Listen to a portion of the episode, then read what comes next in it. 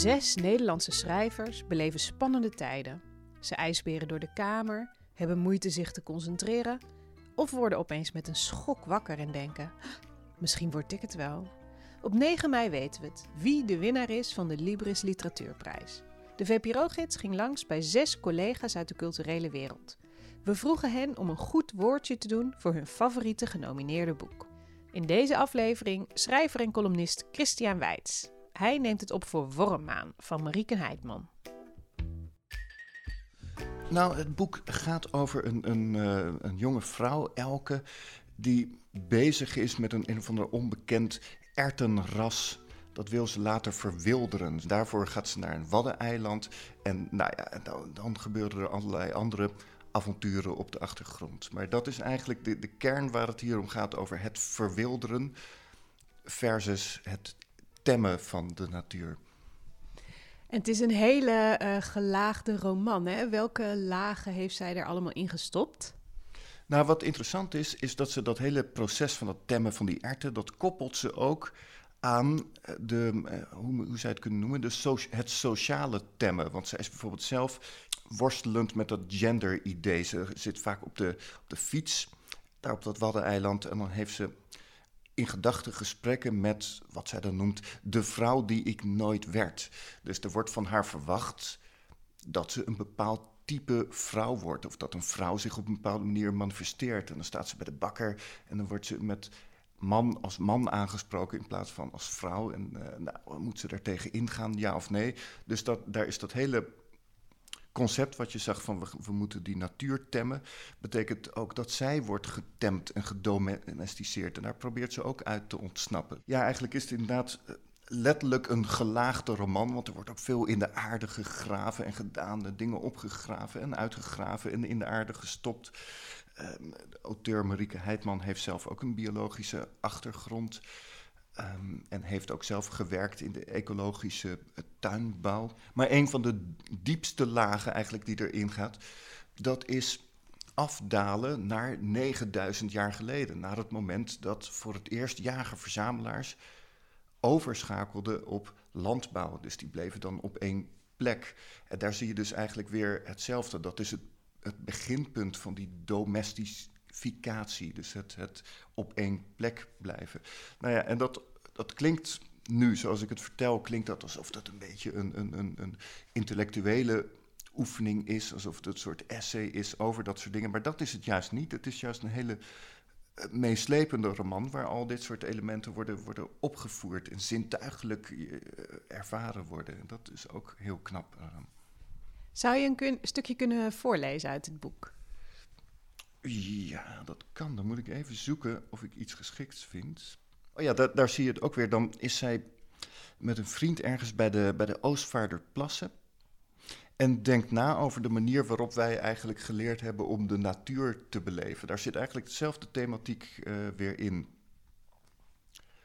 We drinken koffie op Scandinavisch meubilair en kijken door het dubbelglas naar het afgeknaagde grasland. De zorgvuldig door groot wild afgepelde stammetjes, sponsig doodhout, bramen en poelen. Een gedresseerd panorama, onlijst door duurzaam hardhout. Het is bijna hoorbaar hoe er van me wordt verlangd dat ik een bijzondere natuurervaring beleef. Dat ik de woestheid, en is die hier niet ruim voorhanden, apprecieer. Dat ik door de sluier van het bestemmingsplan, meningen en doelsoorten heen kijk. Dat ik iets van het begrip en de complexiteit van de nieuwe natuur vind. We doen wel alsof we in Nederland wildernis hebben, oostvaardersplassen, de Veluwe. Uh, Joepie de Wolf is weer terug, daar houden we van. Het is, het is wildernis. En wildernis betekent bij ons ook altijd gelijk authenticiteit. Maar eigenlijk is dat hele idee van wildernis, dat is zorgvuldig geanceneerd. En dat zet ze hier heel mooi neer door alleen maar dat, dat venstertje van natuurhout. Ik weet trouwens precies waar dat is, bij de Oostvaardersplassen. Ik heb er ook wel eens gestaan. Dat je daar naar buiten kijkt en denkt van, oh ja, dit is hoe wij de wildernis moeten beleven. Maar het is ingetemd, zoals zij dus zelf zich als identiteit ingetemd voelt en zoals wij plantensoorten ook intemmen. En ervaart ze dat ook als benauwend?